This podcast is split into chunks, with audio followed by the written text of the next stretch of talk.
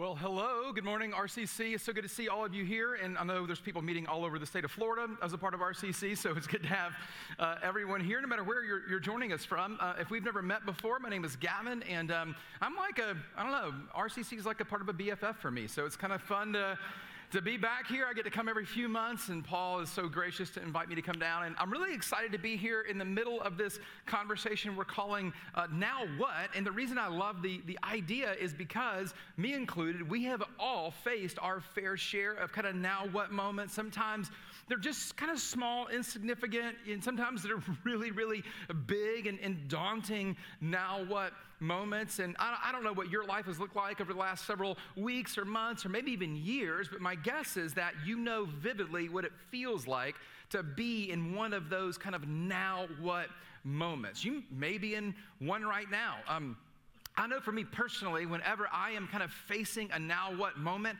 I tend to come back to this one word that I love to embrace whether it's a now what moment or in any kind of moment, it's one of my favorite words. And the reason it's one of my favorite words is because it just feels possible. It, feels achievable. Like no matter how daunting the you know life is ahead of me, this one word, it just gives me a little bit of hope, a, a little bit of purpose. And you're gonna I'm building this word up. It's not as good as you think it's gonna be. The, the word is better. I, I just love the word better. You know why I like better? Because better is better than not being better. Like, think about it for a minute. Like, like it, better is better than being worse. Better is better than not being anything else. It's, it's better. Like, it just feels like it, it's possible. Like, think about how many areas of life better would be better. Like, like maybe this is kind of a now what moment for you. Like maybe it's a, a physical thing for you. Like you, you decided to get in shape and you bought a scale and you stood on it and you looked down and it just said no. and you were like, oh my, it should say numbers. Like, I should be better, you know? Or, or maybe you went to the doctor and you had a physical, they did the blood work and all that stuff, and you, got, you go back a week later. You ever done this? And you get the results, and, you know, the doctor's like reading all this stuff, and it makes no sense, you know? But you, your results, they was like, iron is good, there's bacon in your blood, and you're like, bacon? Like, is that supposed to be in there? And he's like, No, not supposed to have bacon in your blood. So you need to be a little bit better. You know, there's something about your physical self that, that could be better. Or maybe for you, it's kind of like financially better. Like maybe there's something in your life that's just upside down financially. And the thought of, you know, being financially better is so appealing because of the pressure that you're living under. Or maybe like relationally, that's it for you. Like maybe there's a dating thing happening or a friendship thing happening or a marriage thing happening that just relationally, it just isn't going great. It's not going as good as you would like for it to go. And the thought of it being better feels possible. Like the thought of it being a, maybe not drastically better, not, not 180 degrees better, but just like one degree, like a little bit better, seems like progress. Or maybe it's a career thing, like a vocational thing, or maybe, maybe it's even a spiritual thing for you. Like the idea of being better spiritually is really appealing. And, and the thing I like about better, and I kind of hearkened to it a minute ago, is that when we face these kind of now what moments, oftentimes we're so overwhelmed by what needs to happen. I mean, it is like the doctor's appointment when they go in, you go, you know, you really should lose 50 pounds. You're like, 50 pounds? Like, can I like not eat one donut? Would that help? You know, and it's like, no, 50 pounds, man, that's a lot. It's a lot. It's overwhelming, right? Or, or maybe there's that relational thing and it's been going bad for so long that the idea of fixing it feels so daunting that, that's why I like better, because better isn't really that daunting. Like, better is just one degree better, not 180 degrees. It's just a little bit better. Like, if you were just 1% better today than yesterday, that would be better. If you could just be 1% better tomorrow than you are today, it's not dramatic, maybe, but it's, it's better, and it's at least directionally better. And that's the thing I think we love about better, because when we think about better, here's what I think, and maybe you do too, that, that better is just possible. Like better actually feels possible. Now, we should kind of admit the, obvious about that. For some of us, maybe a lot of us, I mean, we're, we're, we're smart, right? This isn't our, our first rodeo. We weren't born yesterday. We've, we've tried to be better before. We've made the New Year's resolutions. We've made promises. We've bought the gym clothes and never went to the place. I mean, like, we've tried, we've tried better before. And here's kind of what we all intuitively know. Even though we want better to be possible and we kind of believe that it's potentially possible, here's what we know. We, we know that making better possible is way harder than just hoping it's possible. Like actually turning better into reality is way more different than just hoping that it's possible. In fact, some of you, some of you, maybe a lot of us, I'm, I'm tempted to do this. In my experiences with better, I'm tempted to think better isn't really possible. In fact, for me, better actually feels kind of impossible because I've tried to be better. Like I've been committed to better. I bought the spandex. Like I got the bike. I I got the gear, right? I got the shoes. I got the athletic stuff. I got the membership. Like I got the scale. I got the organic chicken and the greens and the stuff that's gross. Like I got all that. And the problem isn't commitment, right?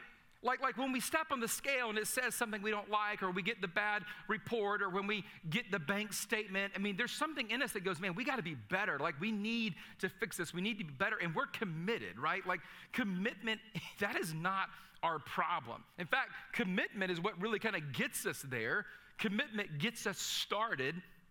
Commitment is kind of like a starting line for the race. And we're all really good at that part. Like we're all good at getting to the starting point of the race, but commitment alone just isn't enough. If it was, we'd all be in incredible shape. If it was, we would all be incredibly connected relationally, like vocationally, spiritually. Everything would be better for us if it was all about commitment because we're all good at committing to change. The problem is, is that commitment just gets us there. It's really, in other words, the word consistency. Consistency is what keeps us going. See, commitment is what kind of starts the race, but it's consistency that keeps the race going. It's what gets us to the finish line of the race. Let me, let me kind of illustrate it this way for you. If you were to think about your life, like th- this is actually 365 marbles. So maybe it's like one day a year for you, or you know, it's one moment of a, of a day for you. And, and this empty jar is kind of what your life of opportunity looks like. Here's what we know. Like, what we want to do is say, oh, I need to lose 50 pounds. Let's do that tomorrow and pour all the marbles in here. But we know that isn't how life works, right? Nothing in our life works that way. And so it's really consistency that makes the difference. Commitment says, I want to move marbles from here to opportunity. But it's consistency, one marble at a time, that actually makes the difference. Now, it's hard to do this, right? Because in the beginning, we don't really feel like we're making much progress. I mean, right? Like we ate the organic chicken salad last night and we woke up and we were like, how did I not lose 38 pounds? Like I ate the chicken, I ate the salad, right? Like I made one good decision financially. How is it that things aren't turned around yet, right? Like that's how we think. We want to microwave better, but you can't really microwave better. It's a crock pot game, right? It's like a slow churn. It's like making ribs or making real good brisket, right? It takes time and it takes individual moments of investment. In fact, we could call this the consistency effect of change. It really is the consistency of our commitment that leads to change. Now, as I look around the room, and maybe this is different at other churches, but none of you are writing that down, right? And you know why you're not writing it down? Because we know this is true. Like, this is not brain surgery. This isn't rocket science. Uh, any of you rocket scientists, we pick those out as like the big things. If you are, you're way smarter, I guess. So, like, like this isn't like new information. Like, we know this is true. Like, we know that if we really want to be better, we have to consistently make small deposits of change. And over time, they begin to add up to kind of sustained change. Like we know that's true. We know that the consistency effect of change is what really leads to better. So here's the question I want us to, to deal with today Why is it? Why is it that we consistently fail at being consistent? Like, why do we consistently fail at being consistent? Like, we know that for our life to move to a better place, consistency is what will lead to where we want to be. So, why is it that we fail so much at being consistent? I'd like to propose that the reason is because we are always operating out of a place of weakness. Like, think about this for a minute. When, when you have an area of your life that you would like to make better, I mean, physical, financial, relational, spiritual, whatever it is, the reason that you probably want to make it better is because it's worse right now. Like the reason you want to make it better is because there's a failure in it right now. There's something about it that's, maybe we could say, is a weakness. And so when we're operating out of these kind of places of weakness, we almost in a way are set up to fail at being consistent. I mean, like for instance, I have never once failed at being better at eating cinnamon rolls. Like, never. Like, I am so gifted at cinnamon roll eating. Like, it's like a real strength, like a spiritual gift of mine. Like, I have never thought, like, I just want to be better at eating cinnamon rolls. Like, I want to be, this is really hard work, but I'm going to be consistent. Like, I've never struggled with that. I am consistently fantastic at eating baked items. I'm really good at it, right? But but I have had moments in life where I thought, you know what, I'm gonna stop eating donuts for a while. I'm gonna stop eating bread. I'm gonna get off gluten. I'm gonna do all that stuff. And it was such a struggle. And I made it for like an hour, right? And then at the end of the hour, I'm like, this is ridiculous, right? And I can't move the marble over anymore. I might just give me a donut instead of a marble, right? And so, and the reason, the reason is because it's an area of weakness. I mean, think about this. Our tendency is to always overcome weaknesses. But they call them weaknesses for a reason. Like our tendency is to make areas of our life that are weak stronger, weak better. But, but it's a weakness. It's already hard enough. So the thought of making it better actually is kind of difficult because, after all, it's, it's a weakness. Now, you, you may not know this, but, but God actually cares about that. And he, he wants to help us in these areas of weakness where we think things can be better. Because God, as our Heavenly Father, looks at you and looks at me, looks at our life, and He says, Wow, things could be better, and I want to help you. I want to help it be better. Sometimes we're tempted to think of God as this kind of distant thing that's not even really paying attention, or maybe He's just paying attention to the real important things. But, but God actually is paying deep attention to you because He knows your name. He, he created you. Like he, he cares about you deeply. In fact, anything that you care about, God cares about. For, for those of you who have kids, I mean, yeah, I, I've got four kids, and I'm not a very perfect father. I'm a very imperfect father. But even when my kids were real little and they cared about kind of silly things, as a dad, you know what I did? I, I cared about them too. Because if your kid cares about it, you care about it. How much more would our perfect heavenly father care about the things that we care about? So when it comes to these areas of our life that are, that are weaknesses that we want to make better, God actually cares and He wants to participate in the better with you. The, the, the, Apostle Paul actually wrote about this. In one of the letters that he wrote, he addressed this idea very directly. And the reason he addressed it is because he had an area in his life that he wanted to make better. And so he prayed to God multiple times and he asked God to intervene. And the, and the kind of conversation that, that he and God had during this, please make it better in this moment of weakness, in this now what's, you know, space for, for me, is so telling about who God is, but also gives us a, a kind of like a secret plan to move forward in our areas of weakness. So here's kind of what the Apostle Paul says. He kind of sets up the issue um, this way. He says, so, to keep me from becoming proud, which Paul could have easily been really proud, he's super type A, driven kind of guy, I was given a thorn in my flesh, a messenger from Satan, which sounds like worse than cinnamon roll eating. This is like a big deal, right? To torment me and to keep me from becoming proud. Now, some of you didn't know this was in the Bible. Like you've used the phrase like thorn in my side or thorn in my flesh. Maybe you're talking about your wife or something. You should never do that, okay? But you didn't know this, but you were quoting the Bible the whole time, right? Like, my boss is a thorn in my flesh. You know, way to go. You're like a Bible student now. So, so that, that came from Paul.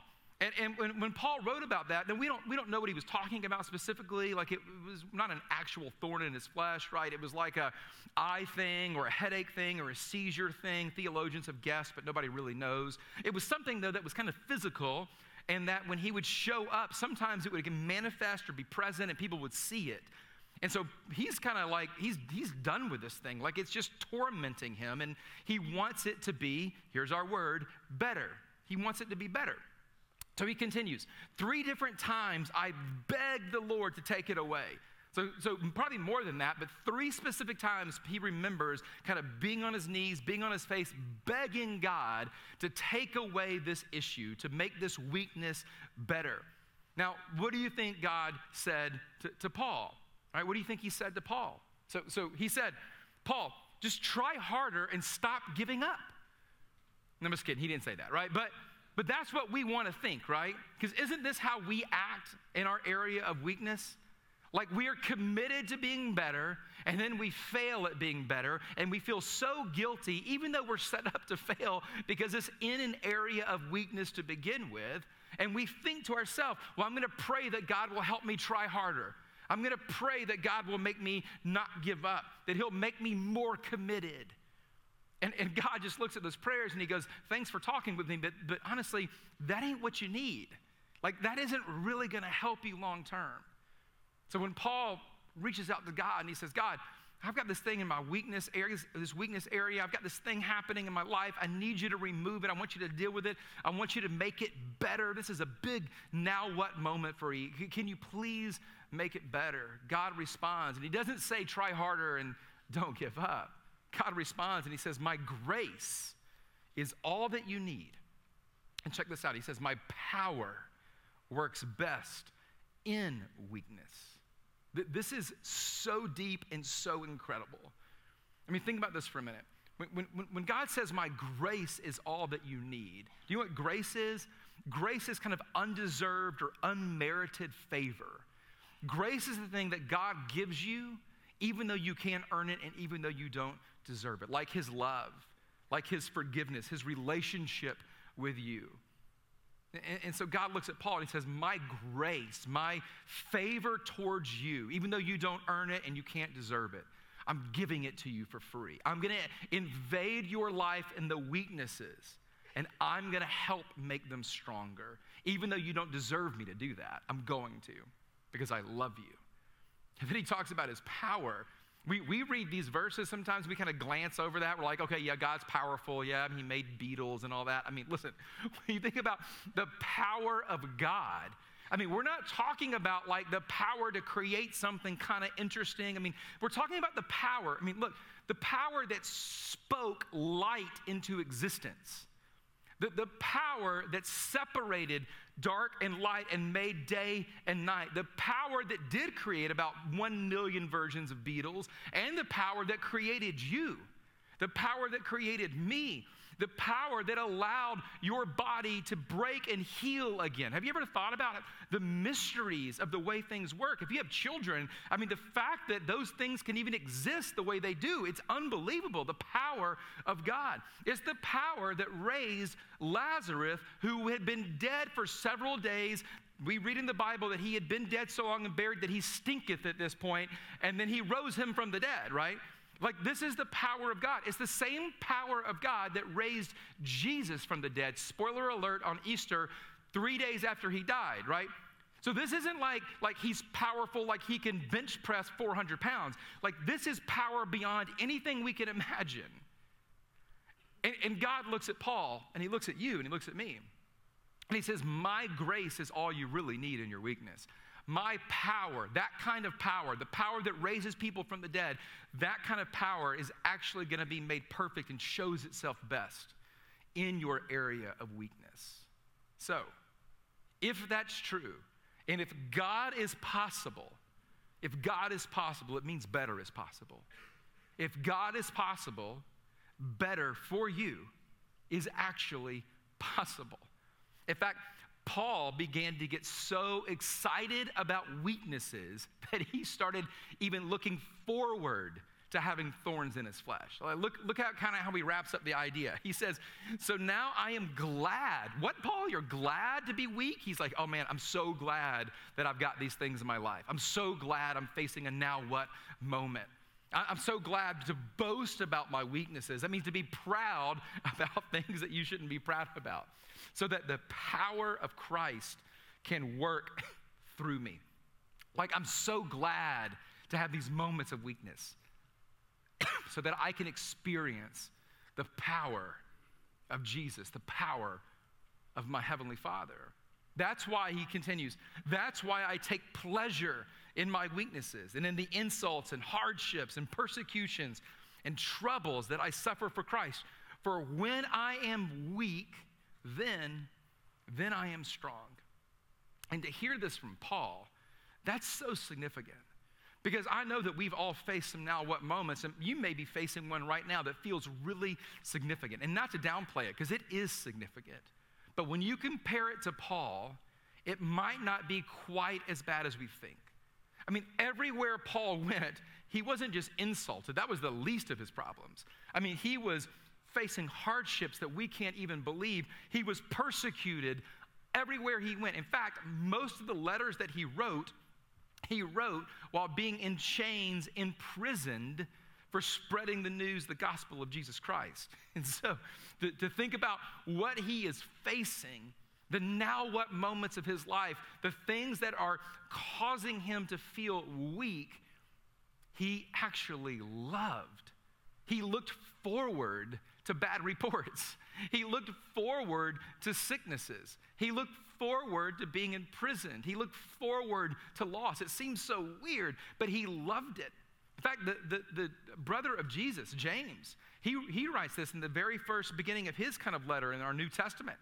He says that we should consider it joy when we face trials of any kind, to which we want to think, what? And he's the same, the same thing that Paul is saying. And here's Paul's point is that, that when you face trials, you get to experience God in fresh new ways. And if the most important thing in your life is your relationship with Jesus, we can look forward to areas of weakness.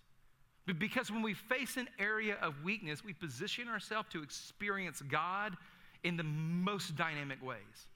Because God's power is actually more present when we're weak than when we're living out of our own strength. You know what that means, right? It means that instead of consistently trying to kind of overcome our weaknesses and our own strength, instead of consistently trying to do that, we have a much better opportunity. We actually have an opportunity to consistently rely on the power of God in our weakness. So instead of like consistently working on changing, instead of relying on this consistency effect of change, instead we have something way better to lean into. As Jesus follower, we can lean into the consistency effect of faith. Like we can lean into our heavenly Father in these areas of weakness. Maybe we could say it this way like rather rather than consistently working harder on your weaknesses, instead we can consistently give our weaknesses to God so that his power can be made perfect in our life. That that was the apostle Paul's entire point. Instead of consistently working harder to move your life to a better place, knowing that you don't have the strength to do it, instead of doing that, you can consistently take the things in your life that you want to be better and open your hand to your Heavenly Father and allow Him to begin to move the marbles for you.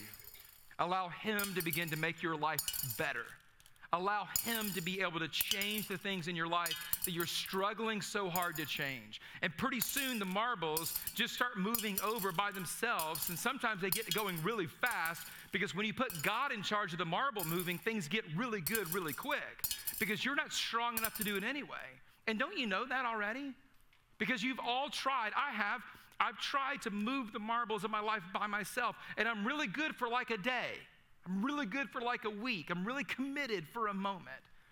But because it's an area of weakness, eventually I just get tired and I just can't do it anymore. But when we feel that, that's when we're positioned to experience Jesus the most. Because he would love nothing more than for you to open your hand and say, I can't, but I believe that you can. And so I'm going to let you step in. Now, it's a little theoretical. Um, if we could, for the next few minutes, just make it as deeply practical as we can. Be- because in this little, you know, letter that Paul, that Paul writes, he actually gives us, it's not like a formula, but he gives us kind of three specific steps that if we can follow, it's almost like the secret sauce to opening our hands and giving God these marbles of what could be better in our life. In fact, the first thing that Paul tells us to do is that we should boast. We, we should admit that we have weaknesses. And you would think this would be easy for us because we're already trying to make something better, which means there is an area of weakness. But isn't it hard to admit that? Isn't it hard to be vulnerable and be honest with ourselves, honest with God, and just admit that we have weaknesses? Instead of admitting that we have weaknesses, we just want to buckle up, right? We want to commit more. But that isn't how this works. Committing more in your own strength isn't going to move your life to a better place. It's just not. But, but admitting that you have weaknesses, admitting to God as if He already doesn't know, and maybe admitting to the people around you, that's actually where the process begins.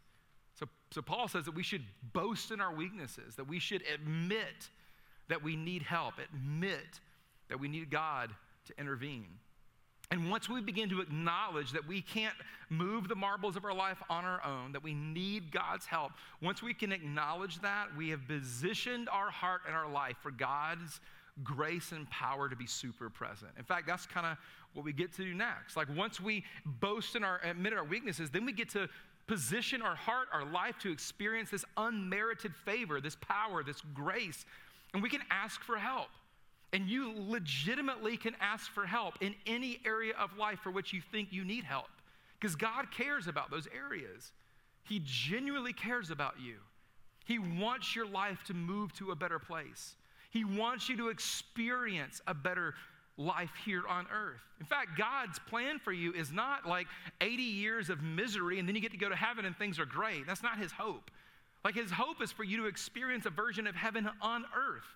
Like, He doesn't want peace and purpose and all that to only happen in the other side of eternity. I mean, eternity is happening right now. We're living in eternity right this minute. And when we begin to admit our weaknesses and ask for help, God goes, Oh my gosh, yes, I would love to help you. You're, you're my child, after all. Like, I want to step in. I want to be a part of helping your life be better. And then the last thing we get to do, Paul says, is accept it. We get to actually watch God show off. We get to watch God start changing our life one marble at a time. And we get to do it daily, though. And that may be the most important part of this. Because I think sometimes we, we begin to lean into God when things are really bad, right? Like, even if you're not a Jesus person, like you've prayed before, and the prayer was something like, you know, God, I don't even know if you're real, but if you are, I could really use your help right now, right? I mean, we, we all kind of lean into God at some point, even if we're not sure He's real. But what would it look like to do that, like, on the daily? You know, we, we know that God's mercies are made new every morning. Like, what would it look like every day to start our day? admitting that we're weak, asking God for help, and then every day receiving his help. That, that's what the Apostle Paul actually did. And he did it every day. In fact, the reason that we know about the Apostle Paul is because of that. Because the enemy was trying to squash him as fast as he could. The enemy didn't want Paul to be Paul.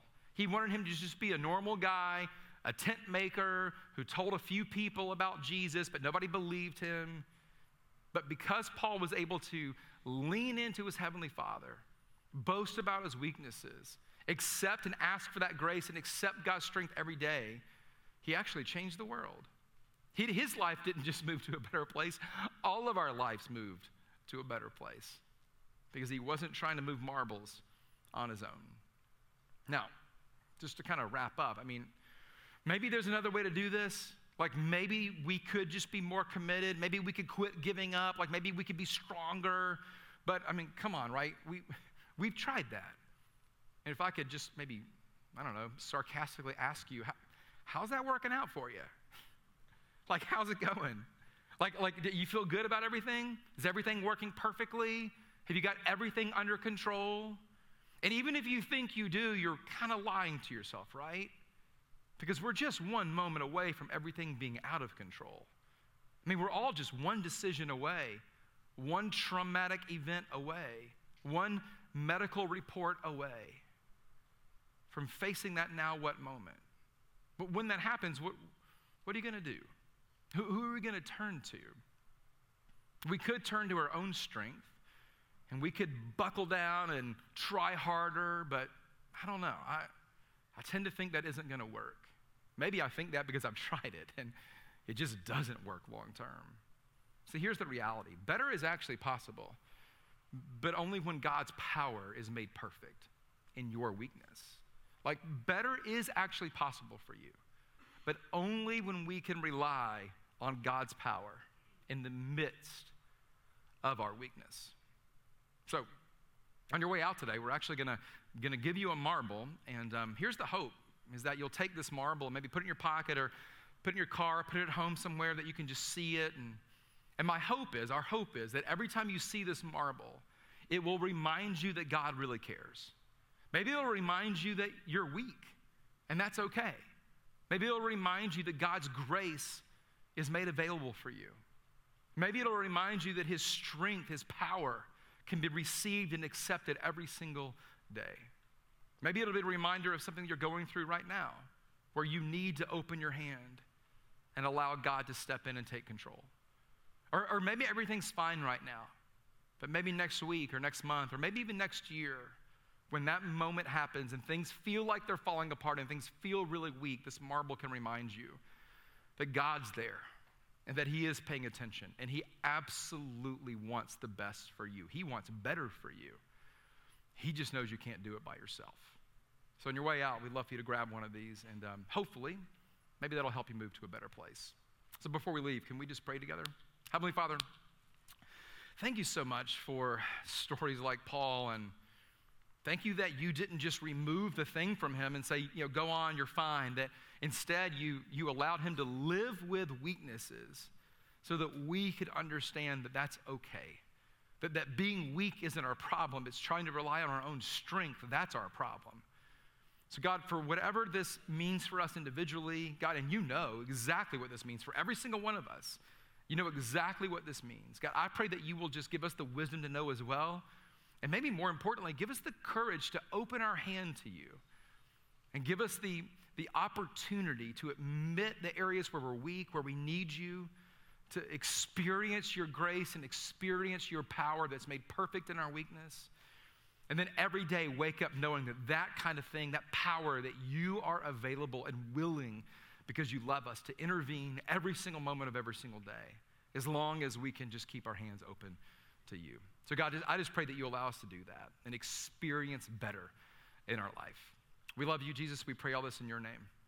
Amen. Hey, thanks so much for having me today at RCC, and uh, we'll see you guys next time. Thanks so much.